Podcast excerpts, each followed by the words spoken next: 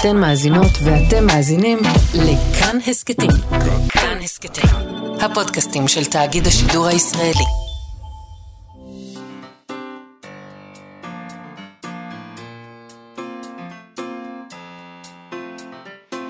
מה שכרוך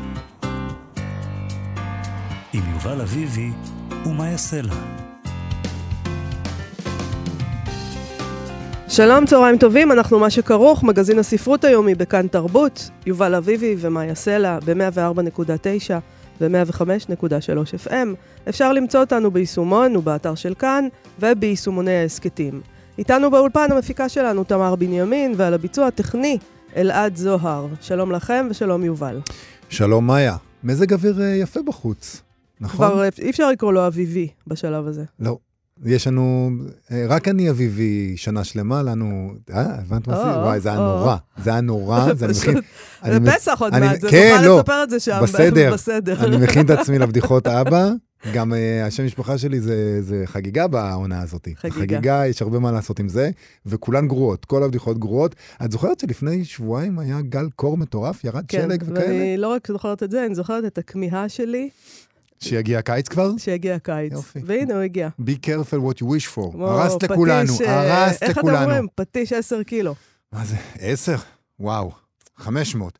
טוב, בסדר, עברנו את הדבר הזה, אנחנו עוברים לשאולין.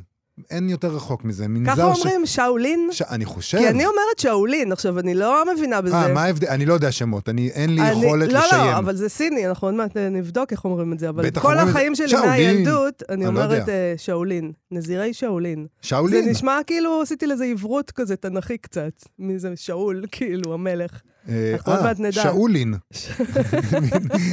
מנזר שאולין. אוקיי, בוא נסביר למאזינים למה אנחנו מדברים על אה, מנזר שאולין בעצם. אוקיי, מה- מה- בסדר, מה למרות קשור? שאני עדיין רוצה, אני חושב עכשיו על, מי, נגיד ילדים משחקים במגרש, ואז אימא או אבא, כי עכשיו זה תקין פוליטי. שאולין. שאולין, בוא, צהריים. זה מה שאני חושב עכשיו. עכשיו נתת רעיון לכמה הורים וכמה ילדים או, שיבואו בתל אליך אביב, בטענות. בתל אביב. כן. אה, בסדר. אז מנזר שאולים בסין. אה, זה מקום של סתירות, מתברר. מקום שידוע בזכות אומנויות הלחימה שלו, אה, בזכות אלימות ויכולות גופניות על-אנושיות, אבל הוא מנזר. מקום של התעלות אה, רוחנית, קידוש הנפש, העבודה הפנימית. הנזירים הבודהיסטים שיושבים בו, נשבעים אה, לא לנקוט באלימות, הם מאמינים- מאמינים, בגלל שהם בודהיסטים, שעדיף להיהרג מאשר להרוג. אבל מצד שני, עדויות שונות מעידות על העיסוק שלהם בלוחמה, לאורך ההיסטוריה הסינית. אה, עדויות מאוד מאוד אה, עתיקות. זה מקום נשגב של פעילות דתית, אבל גם כזה שהתמסחר, לא רק בעידן הוליווד והאמריקניזציה של אה, סין, אלא הרבה קודם. אז אנחנו ננסה להבין את אוסף הסתירות האלה, שלמדנו עליהם דרך הספר שלו עם פרופסור מאיר שחר. הוא כתב את הספר שאולין, היסטוריה, דת ואומנויות הלחימה הסיניות, שיצא עכשיו בהוצאת מאגנס. הוא, הוא, הוא מספר לנו על הסתירות האלה, והוא גם אה, מסביר הכל חלק כזה מהן. נורא גבוה וזה, אבל אני חושבת על ברוסלי מ- כל מכות. הזמן. לא, אני חושבת על ברוסלי ועל כן. סרטי הקר- הקראטה שראיתי. כן. הייתי אבל זה היה ילדה. כבר מקום של התמסחרות. בסדר גמור, אבל ככה הכרתי את נזירי השאולין. יש- זה, משם זה נהיה איזה מין פנטזיה היה לי- כזאת. היה לפני כמה שנים סרט אה, אה, על כדורגל שאולין, על זה שנזירים בודהיסטים משאולין? אה, הולכים ומקימים שאולין. קבוצת כדורגל, והקטע שלהם זה שהם עושים את כל הקפיצות והעניינים וזה שלהם בכדורגל. הם מנצחים לדעתי, אבל לא הגעתי, לא הגעתי עד שם. מנצחים את מי? בכללי. בינם לבין עצמם אולי הם מנצחים. לא, לא, הם הולכים ומתחרים.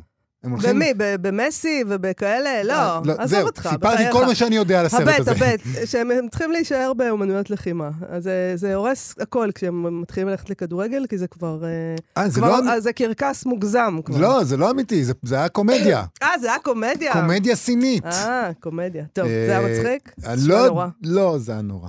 זה היה נורא, אבל אוקיי. לא ראיתי הרבה מזה. אני רק יודע שקיים הסרט. זהו, נגמר כל מה שאני יודע על הסרט הזה. אה, אז אנחנו נדבר על שאולין, ואנחנו נדבר גם עם אלעד ברנוי שלנו, בפינתו אלעד אינטרנשיונל, שבה הוא מספר לנו על ספרים מעבר לים שטרם תורגמו, אבל נתחיל עם תגובה שהגיעה לנו ממכון גנזים על פרשיית כוכבים בחוץ, זך גייט, כמו שכינים. זך גייט, זך גייט. נכון. נזכיר, עותק של כוכבים בחוץ אה, של נתן אלתרמן, ספרו הראשון של נתן אלתרמן, עם הערות של אה, נתן זך, אה, המשורר נתן זך, נמכר על ידי אלמנתו לאחים גרין, חנות הספרים המשומשים האחים גרין, שמעמידים אותו כעת למכירה. זה העותק ששימש את נתן זך לכתוב את המאמר המשפיע, הרהורים על שירת אלתרמן, דיברנו על זה באריכות ביום ראשון השבוע.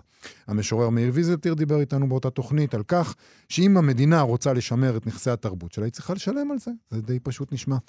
אה, חבר הכנסת, יושב ראש, אה, סגן יושב ראש הכנסת, צבי האוזר, תמך גם הוא פה בתוכנית, בגישה הזאת, ואמר שצריכה לקום קרן רכישות לאומית. אה, ואנחנו אמרנו שכל מיני גופים צריכים לקנות את זה. אה, למשל, הספרייה הלאומית צריכה לקנות את זה.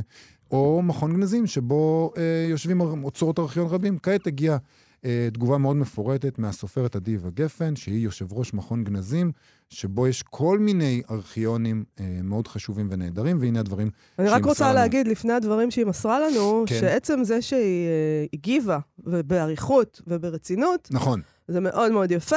אנחנו דיברנו כאן על התגובה שהתקבלה מהספרייה הלאומית, שאנחנו לא מגיבים על כן. אה, נושאים כאלה. כן. אה, ומשום מה הם חושבים שהם איזה גוף פרטי שיכול להרשות לעצמו לא להגיב, אז הנה, בגנזים לא, לא חושבים אותו נכון, דבר, והם כתבה- מגיבים מאוד יפה. היא כתבה מאוד מאוד יפה ומאוד ארוך, אם כי יש משהו קצת קטן שחסר שם, אבל תכף נגיע לזה. אה, ככה היא כתבה לנו.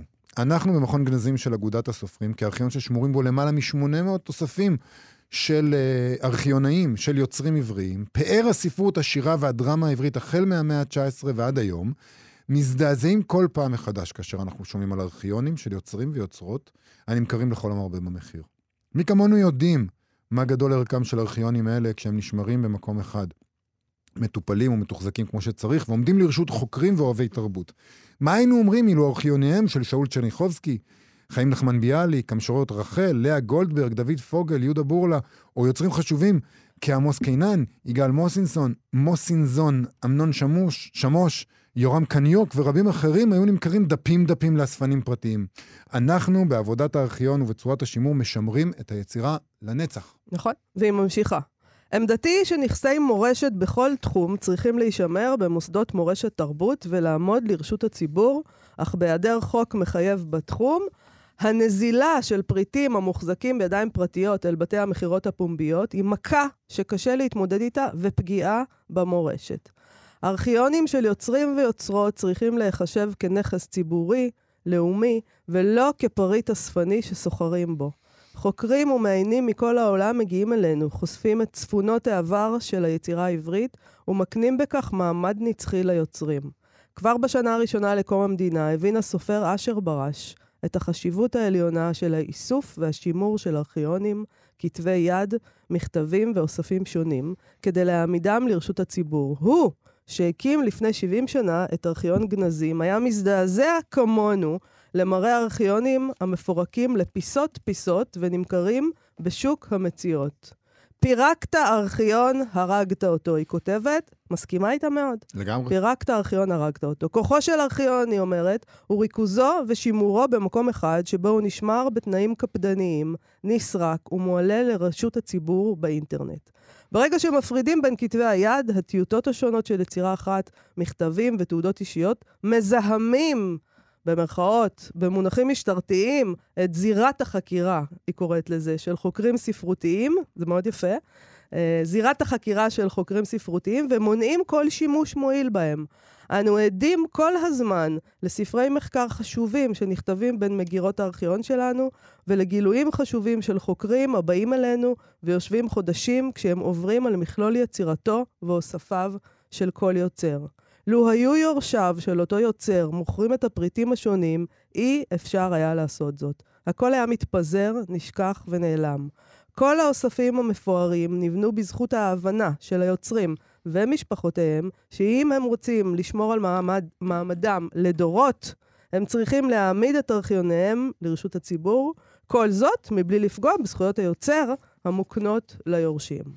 היא כותבת עוד, ברגע שמוכרים לאספנים את הארכיונים, מפקיעים אותם מרשות החוקרים וש... וציבור שוחרי התרבות. אין יותר אפשרות לגשת לפריטי הארכיונים, ההופכים להיות חפצים פרטיים בבתיהם של אספנים שונים, אין נגישות אליהם. זה נכון, אין מה לעשות, זה באמת מצער.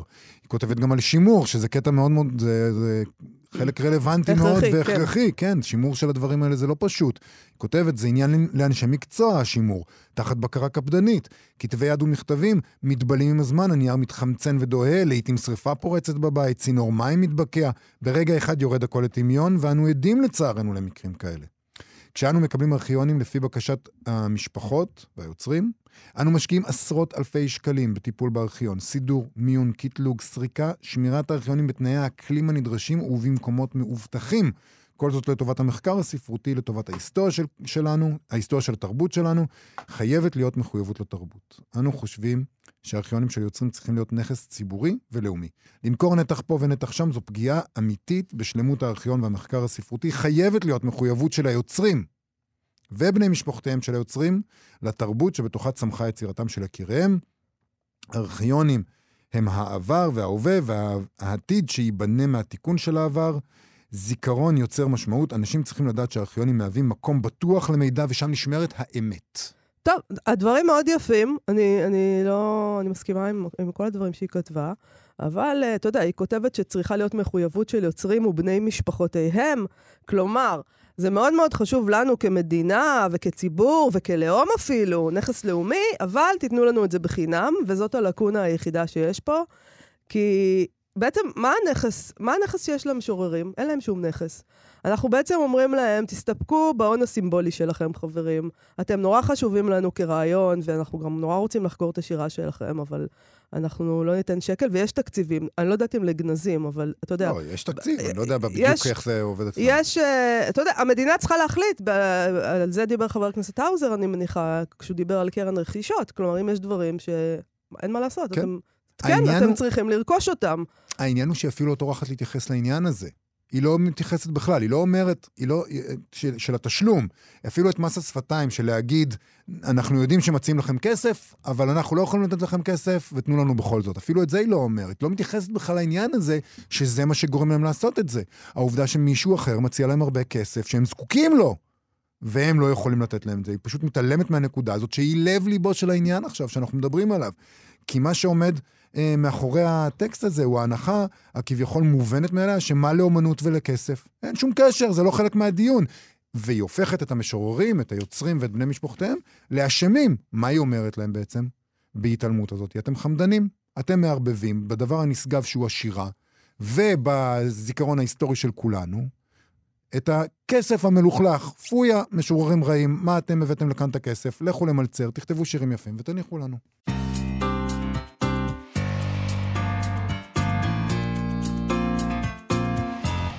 בואי נדבר על מכות.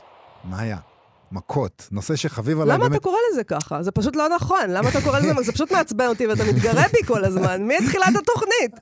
מה זה? אז, אז אנחנו שואלת מדברים על עצמך- אמנות לחימה, למה אתה את קורא שואלת לזה עצמך מכות? מדוע אני קורא לזה מכות? כי זה מעצבן אותך. אה, בסדר. תשובה בגוף אז השאלה. אני אחזור לשמור על... אה, לא, אל תשמרי על זה, אל. תשמרי על איפוק, לא, מה? יש פה כן, זה. מכות, יובל, בבקשה. מכות, בדיוק. כן. עבר הרבה יותר מדי זמן מאז שדיברנו על זה כאן בתוכנית. הפעם אנחנו באמת צריכים, מדברים על אומנויות, או שיא של אומנויות הלחימה. נכון? שאולין, צריך להגיד, זה מותג. אה, מותג שמוכר גם על ידי אנשים שבכלל לא מתעניינים באומנויות לחימה, או כמוני. במנזרים סינים. מהמם. או בבודהיזם, או פשוט מותג של אומנויות לחימה, של מופעים מדהימים, של שליטה גופנית כמעט על-טבעית, של יכולות תנועה בלתי מתקבלות על הדעת ושל עליונות פיזית יפה, מסוגננת, כן, אבל אלימה וקטלנית. ויש משהו מאוד מוזר בלכנות אה, מנזר אה, בודהיסטי שעניינו עבודה דתית במילה מותג, אבל המסחור של המקום הזה, ככה כותב פרופסור מאיר שחר בספרו החדש, שאולין, היסטוריה דת ואומנויות הלחימה הסיניות, שיצא בהוצאת מאגנס, הוא לא דבר חדש, המסחור הזה. הוא אומר, האלימות הייתה שווה למנזר הזה הרבה מאוד כסף לאורך השנים. מתן חסות, הגנה מצד השושלות הסיניות לאורך מאות שנים. וכל זה גם קורה כאשר uh, לבודהיסטים אסור באיסור חמור לנהוג באלימות בכלל. זאת אומרת, הם נזירים בודהיסטים והם מתפרנסים בעצם, מה שמשאיר אותם קיימים זה העובדה שהם יכולים להילחם בזמן שאסור להם להרוג, הם מעדיפים להיהרג מאשר להרוג. אה, איך כל זה אה, מסתדר? אנחנו ננסה לברר עם פרופסור מאיר שחר, הוא חוקר תרבות ודת צינית מהחוג ללימודי מזרח אסיה באוניברסיטת תל אביב, הוא מופקד הקתדרה ללימודי מזרח אסיה, אה, ננסה להבין איתו את כל הסתירות האלה. וצריך להגיד, הספר הזה יצא במקור באנגלית לפני כמעט 15 שנים, עכשיו הוא תורגם לעברית על ידי דורון מגן. שלום, פרופסור מאיר שחר. שלום רב. אז אתה כותב על ההתפתחות ההיסטורית והדתית של המנזר הזה, שאולין. אגב, אנחנו אומרים את זה נכון, היה לנו ויכוח מקודם, איך אומרים את זה נכון? שאולין? אמ, אמרת יפה מאוד, שאולין. אוקיי. שאולין, כל החיים שאולין. טעיתי, וואו, רגע, זה איך כל את כך הרבה אמרת? שנים, שאולין. שאו... לא, עשיתי זה, לזה די, עברות כזה. זה די דומה. זה די לא, דומה. זה לא דומה.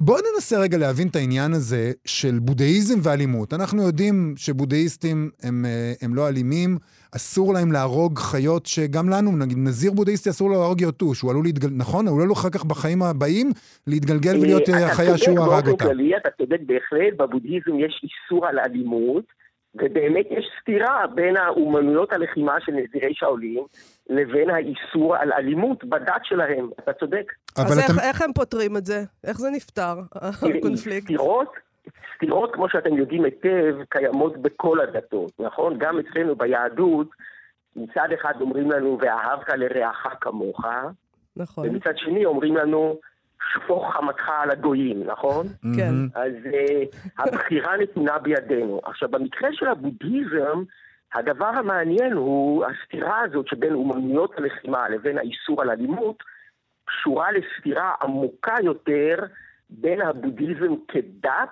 לבודהיזם כפילוסופיה. אה, אתם רוצים שאסביר? כן, כן, בטח. בטח. אה, אז תראו, כפילוסופיה, הבודהיזם אין בו בכלל אלוהים. הבודה היה אדם שלימד אותנו תורה שיכולה להביא אותנו, כל אחד מאיתנו, אתם, שניכם, וכל אחד מהמאזינים יכול להפוך לבודה. זה במישור הפילוסופי. אבל כדת, הבודהיזם תופס את הבודה כאל, ולא רק שיש אל אחד, אלא יש הרבה מאוד אלים, והדבר המעניין הוא שרבים מהאלים האלה הם אלים לוחמים.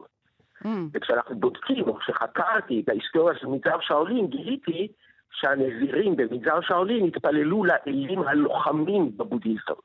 האלים האלה העניקו להם כוח, העניקו להם כוח להילחם, וגם נתנו להם הצדקה להילחם. כי אם הבודה בעצמו זקוק לאלים שיגנו עליו, אז ודאי שהנזירים זקוקים לנזירים לוחמים שיגנו עליהם. אז בעצם אתה בספר שלך טוען שהם התחילו להילחם הרבה יותר מוקדם ממה שחשבנו, או שאנחנו לא חשבנו, לא ידענו בכלל, אבל ממה שחשבו, נכון? זאת אומרת, זה משהו מאוד מאוד עתיק, אתה משתמש בכל מיני עדויות כדי להגיד, תראו, כבר, כבר במאות, איזה מאות זה? השישית, נכון? כן, אתה, כן, אז ככה, כשאני התחלתי את המחקר, אני הטעתי ספק בכל האגדות על מגזר שאולין, כן? לא האמנתי שהאגדות האלה נכונות. אני אגב צריך לציין, אני כתבתי את הספר באנגלית.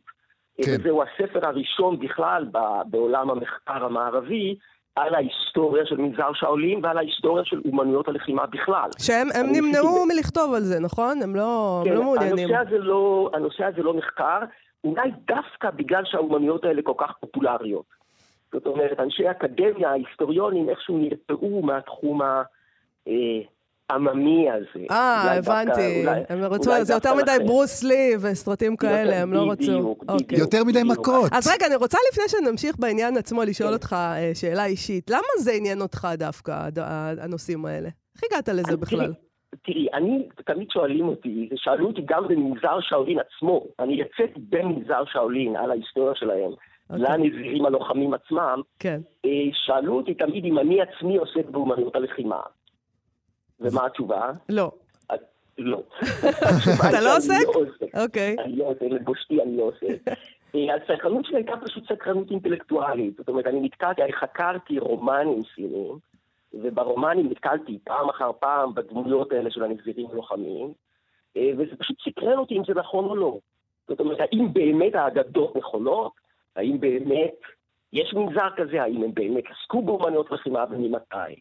כלומר, אז- הניסיון היה להפריד היסטוריה ממיתוס, זה היה הניסיון. רגע, אבל אני רוצה לשאול, זה לא עשה לך חשק בשום שלב להיות, ה...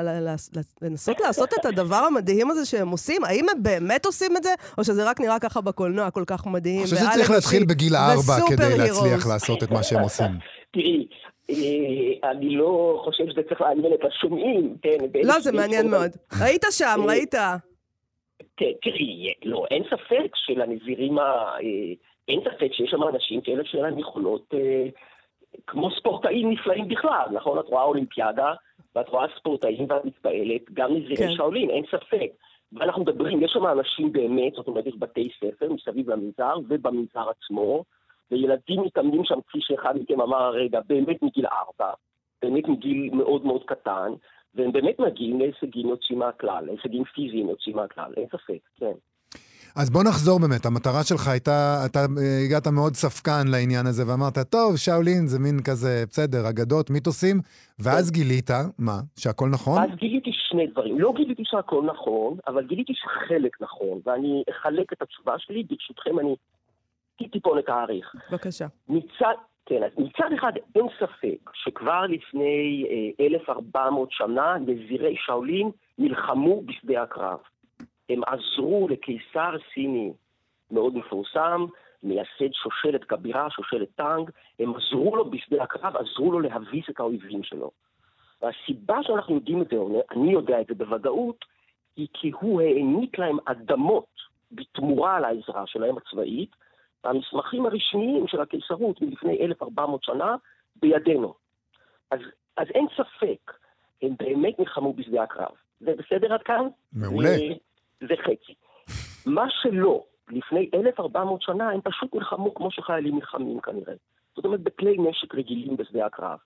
יש הבדל עצום בין להילחם לבין פיתוח של אומנות לחימה. האומנויות של שאולין, האומנויות האלה שהיום אנשים בכל העולם נמשכים אליהן ומתרגלים אותן, האומנויות האלה גיליתי הן הרבה יותר מאוחרות. זאת אומרת, הן צמחו כנראה בערך במאה ה-16. גם האומנויות, לא רק האומנויות של שאולין, אלא בכלל האומנויות כמו מה שקראו בארץ טאי צ'י, צריך להגיד בעצם טאי ג'י, כל האומנויות, אומנויות הלחימה הסיניות שהיום אנשים מתרגלים בעולם, צמחו בערך במאות ה-16-17. זה מה שאתה מתאר כאומנויות אה, היד הריקה? בדיוק, זה האומנויות שאין בהן בעצם נשק. עכשיו, וכאן, אה, אם אני אה, אוסיף עוד מילה אחת, ברשותכם, תראה, הסינים, כמו שאתה יודע, המציאו גם את הנשק החם. הרובים הראשונים, הרקטות הראשונות, הם המציאו את זה כבר לפני אלף שנה, כבר היה נשק חם בסין. כלומר, עכשיו, כשאתה הולך לשדה הקרב, ברור שלהילחם ביד ריקה בלי נשק, זה הרבה פחות יעיל מאשר להילחם עם נשק, נכון? אה, להילחם בידיים ריקות זה פחות יעיל בפועל בשדה הקרב. כן. והפלא הוא שהאומנויות ללא נשק התפתחו הרבה אחרי בסין, האומנויות עם נשק. אז מה המסקנה? אה, שבכלל זה לא שימש ללחימה, זה שימש למשהו אחר. בדיוק. ואתה נתת את התשובה. למה זה שימש? אז, אז זאת אומרת, אני חושב שמה שנפלא באומנות הלחימה הסיניות, שזה סוג של תרגולות אה, פסיכופיזיות, תרגולות שיש להן ממד של מדיטציה וממד של תנועה, שיש להן מגוון של מטרות. זה נועד לבריאות פיזית ולשלווה נפשית, זה נועד למטרות דתיות, זאת אומרת, זה איך מין תרגולת שמביאה את האדם אה, להתעלות רוחנית. להתעלות רוחנית, זה גם ספורט, זה גם אומנות במה, נכון? כי בסופו של דבר ברוס לי, ג'קי צ'אן, האנשים האלה מתפר- מתפרנסים או התפרנסו מהופעה, כן, מסרטים, מקולנוע, הופעה על במה, וזה גם יכול לשמש להגנה עצמית. אבל גם אתה אז- כותב ב- על שלבים יותר מאוחרים, אה, שזה היה איזה ניסיון ל- לכונן מחדש את הגוף הפוליטי של האומה, על ידי החייאת הגו- הגוף של האזרחים, ואתה אפילו משווה את זה לגישה של התנועה הציונית בראשיתה, בהקדמה. הכבוד. כן. צודקת לגמרי. כל הכבוד, אתם קראתם יפה, זה נכון. זה נכון שבמאה ה-20, בשלב מאוחר יחסית, במאה ה-20, תראו, באמת ההיסטוריה הסינית במאות ה-19 וה-20 יש לה איזשהו דמיון מסוים להיסטוריה שלנו. זאת אומרת, זאת הייתה ציוויליזציה במשבר בסוף המאה ה-19, כן? ציוויליזציה שהושפלה על ידי המעצמות המערביות. סין במאה ה-19 היא הייתה כלום, היא הייתה, כן? זרים עשו בה כבתוך שלהם. אנגלים, צרפתים, גרמנים, יפנים, נגסו באימפריה הסינית, כן? אה, וכשהסינים חשבו איך, איך נבנה את האימפריה שלנו מחדש, אז בין השאר הם פנו לאומנויות הלחימה. זאת אומרת, בין השאר הם אמרו, אה, ניצור סיני אה, חזק, שאומנויות הלחימה שלנו יחזקו אותו. כמו שבציונות, אתה יודע, לחזור לאדמה, כן? אדם חדש, כן? לא עוד תלמיד ישיבה. נפש בריאה. ב- בגוף אה, בריא, יהדות השרירים.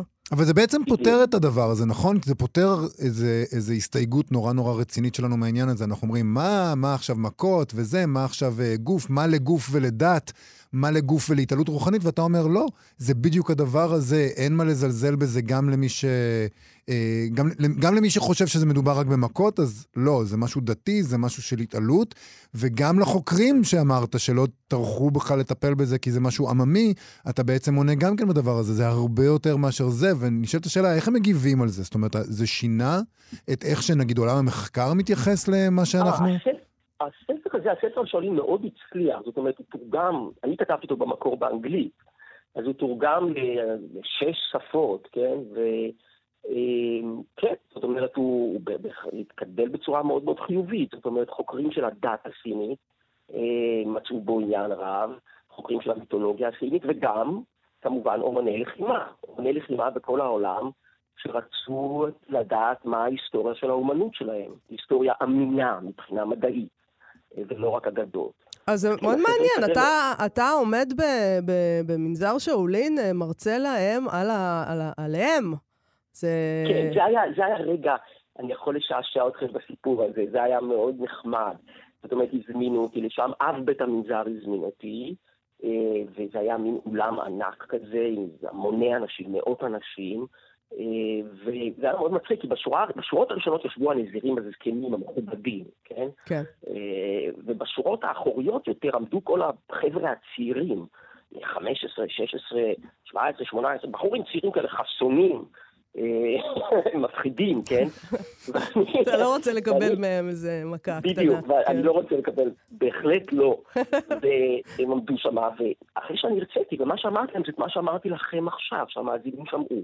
אמרתי להם, זה נכון שלפני 1,400 שנה נלחמתם בשדה הקרב, זה נכון, אבל לא היו לכם אז אומנויות לחימה. האומנויות שאתם מתרגלים, אתם נמצאתם הרבה יותר מאוחר. זאת אומרת, סיימתי את ההרצאה, ואחרי שאני מסיים את ההרצאה, אני רואה איזו התגודדות ככה מאחור, בין הצעירים. ככה דוחפים אחד את השני, תשאל, תשאל שאלה, את יודעת, ככה. כן. ואז אחד מהם ירים את היד ואומר, אתה לא יודע! זה היה בסינית, דרך אגב. הכל התנהל בסינית. אחד מהם ירים את היד ואומר, אתה לא יודע! יש אצלנו במנזר אסטלה, זאת, זאת אבן ענקית כזאת, כן. אבן לפני 1,400 שנה, שכתוב עליה שנלחם, שנלחמנו במוט. זה היה שיטת לחימה במוט. עכשיו, הוא טעה, הצרה היא שהוא טעה, הבחור הצעיר הזה. כי אני הקדשתי חודשים לחקר האסטלה. זהו, זה, יש פה ב, ו- בספר את, ה, את הכתובות כן. האלה, הן קיימות פה. כן, כן. אז הוא מה כתוב טעה. שם על הסטלה הזאת? כתוב שהם נלחמו, אבל לא כתוב שהם נלחמו במוט, הוא פשוט טעה. אז אני אמרתי לו, תשמע, אני נורא מצטער, תודה על השאלה, אתה מאוד נחמד, כן?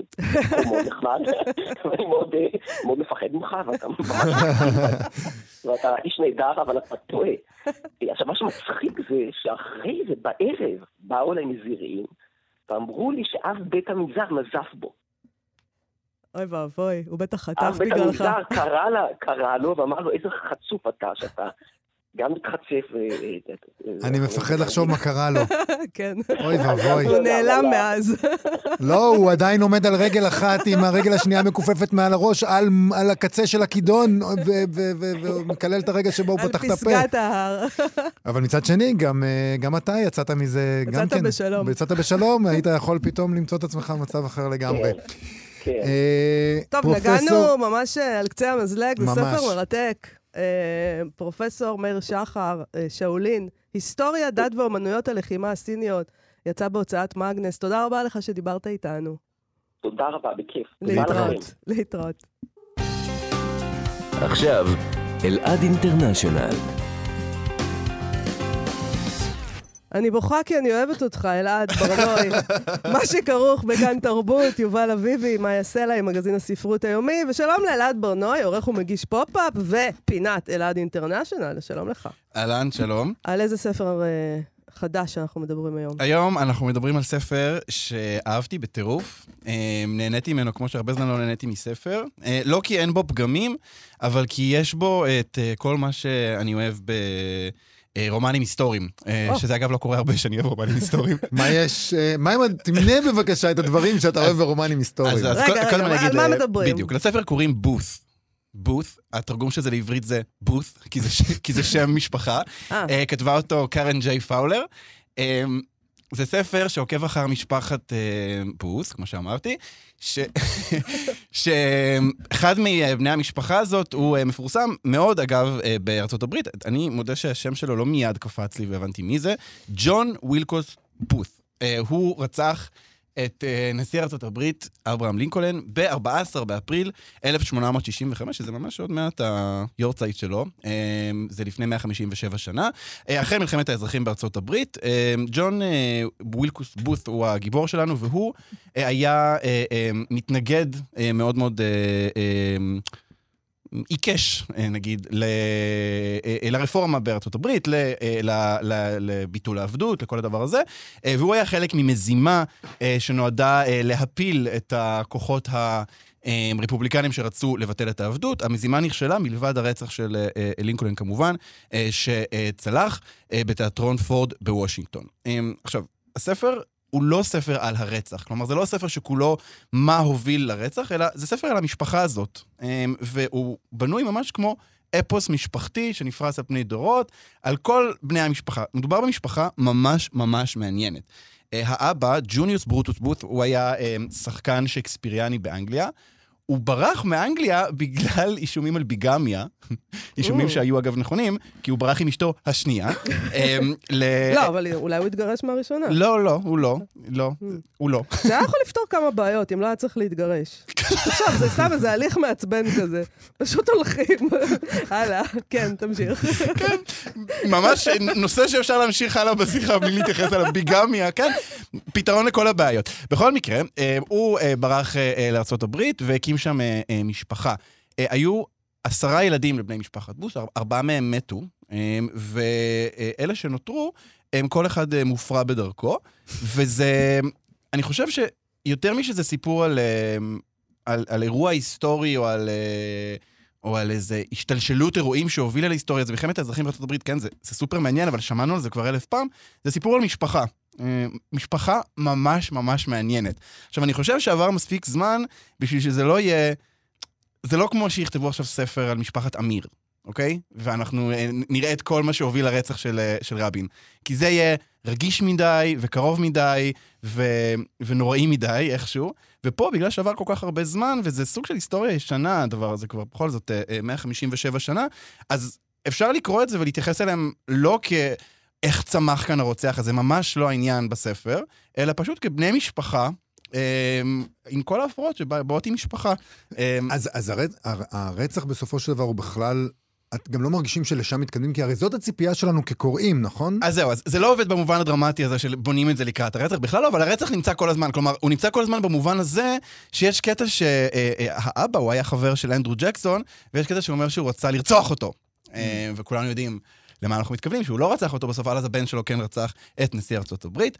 אה, עכשיו, אה, אמרנו שארבעה אה, בנים שלו מתו, אה, שלושה אחד מהם זה אה, הגיבור שלנו, הלכו להיות אה, אה, שחקנים בעקבותיו. זה גם נורא מצא חן בעיניי, יש שם המון עיסוק בתיאטרון, אבל כאילו זה מין, זה לא תיאטרון במובן ה... אנשי כאלה, אומנים כאלה שרוצים לבטא את עצמם, זה כאילו במובן, כמעט מיליטר, מיליטריסטי כזה של תיאטרון, שייקספיריאני, עם כולם באמת אנשים כאילו די אלימים ודוחים.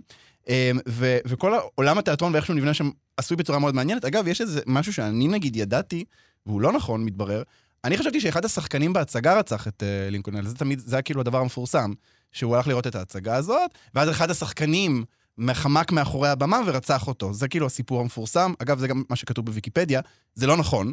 הוא אומנם שחקן, והוא אומנם שחקן מפורסם, והוא אומנם משחק גם בהצגות בתיאטרון פורד בוושינגטון, אבל... אה, לא בהצגה ההיא. לא בהצגה ההיא. הספציפית. כן, שזה קצת מוריד כאילו, כי זה היה הרבה יותר מגניב אם באמת זה היה אחד השחקנים, אבל... העובדות האלה המציקות. כן, עכשיו, יש, יש לנו את, ה, את הקו הזה, קו העלילה המרכזי של הספר, שזה אה, משפחת בוס, אבל יש כאן עוד קו עלילה, וזה מה שהופך את הספר הזה באמת למצטיין בעיניי, וזה ה, אה, משפחת הול. משפחת הול זה העבדים שהיו בבעלות אה, משפחת בוס. ואנחנו בעצם מקבלים כאן את הרגע שבו כאילו מערכת היחסים ביניהם הסתיימה מבחינת המדינה, כי העבדות בוטלה, אבל זה לא כל כך קל לפרק את הדברים האלה, לא רק ברמה הבירוקרטית והטכנית, אלא גם ממש ברמה הרגשית. כלומר, הם גרו ביחד.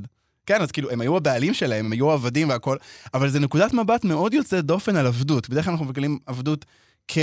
כטרגדיה הנוראית שהיא, אבל כאן אנחנו מתייחסים באמת גם על איזשהו פן מאוד קונקרטי של איך מפרקים את זה. תחשבו שמדובר על משפחה שגם מכרו את הילדים, נאלצו למכור את הילדים שלהם למשפחות אחרות.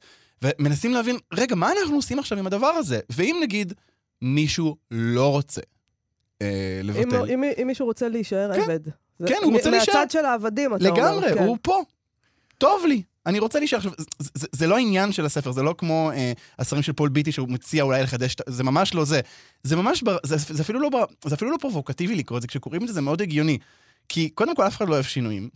גם אם השינויים האלה הם כאילו ב grand scheme לא, זה מאוד מפחיד גם. כן. מה, איך אתה יודע בכלל להתנהל בעולם האמיתי אחרי שגדלת כ... מ- מ- מיום הולדתך כעבד? זה מאוד מפחיד. וגם מצד משפחת בוס, יש כאן עניין, בעיקר, זה בעיקר הדמויות של אנשים שהם נורא מחוברים. כלומר, זה כאילו נשמע מתנשא להגיד את זה, זה, זה כמו שתמיד אה, אנשים בארץ אומרים כזה, הייתה לי מטפלת מרוקאית, והיא הייתה כמו, היא גידלה אותי כמו אימא, וזה תמיד נורא נורא מצחיק אותי, הדברים האלה שכזה, כן, כמו אימא, שמשלמים לה כאילו אה, 15 שקלים לשעה, אבל, אה, אבל יש בזה גם אמת בדבר הזה, כלומר, אנחנו באמת רואים כאן דבר, אני, אני האמנתי ל, ל, לרגש הזה שיש בין, בין שתי המשפחות, וגם אהבתי מאוד שהמשפחת הול מוצגת גם כמשפחה, עם כל סך הדברים שבאים ממשפחה. כלומר, זה לא איזה מין, יש את משפחת בוז שהם העניין, ואז יש את המשפחה הקטנה הזאת ש... לא, הם גם משפחה, הם גם הם, אפוס, הם גם הם, מכילים את כל הדברים המופרעים שיש במשפחות, וגם, מה שמצא חן בעיניי, זה שקו העלילה הזה, אמ,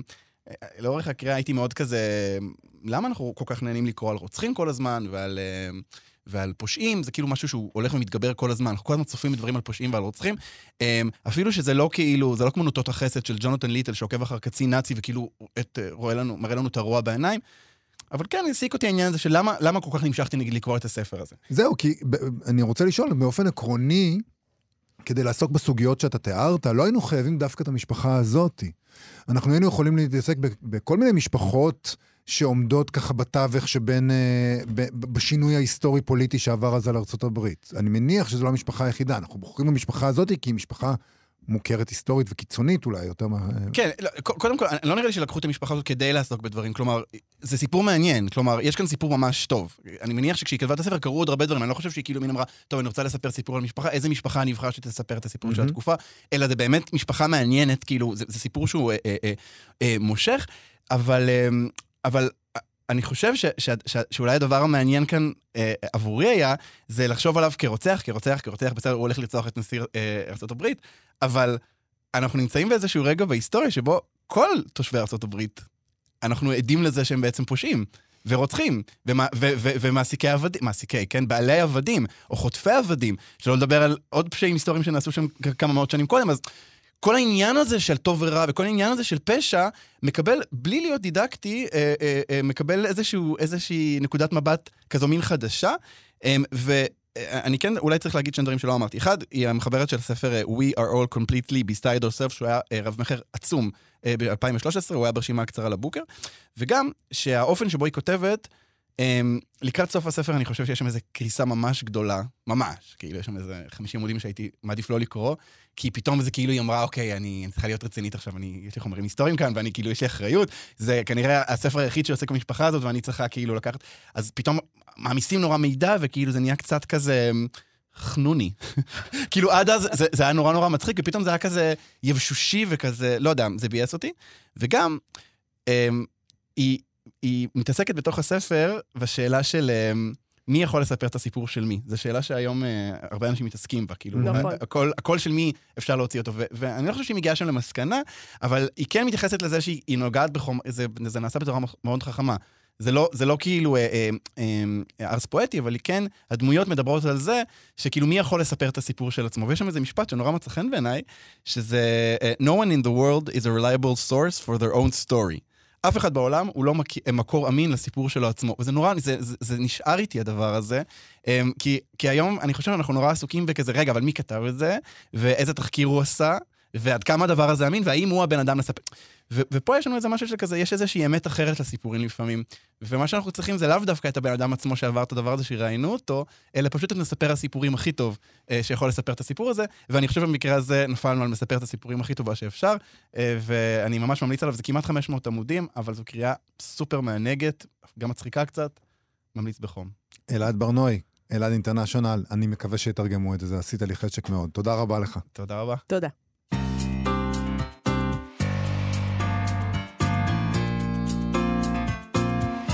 יובל, אנחנו חייבים קצת חדשות מהעולם. איזה אה, חדשות הגיעו אלינו. התחלנו. עם אינטרנשיונל, ואנחנו ממשיכים עם אינטרנשיונל. בדיילי, בדיילי מייל מדווחים בסערה על הזמרת אדל, הכוכבת הגדולה ביותר של עולם המוזיקה.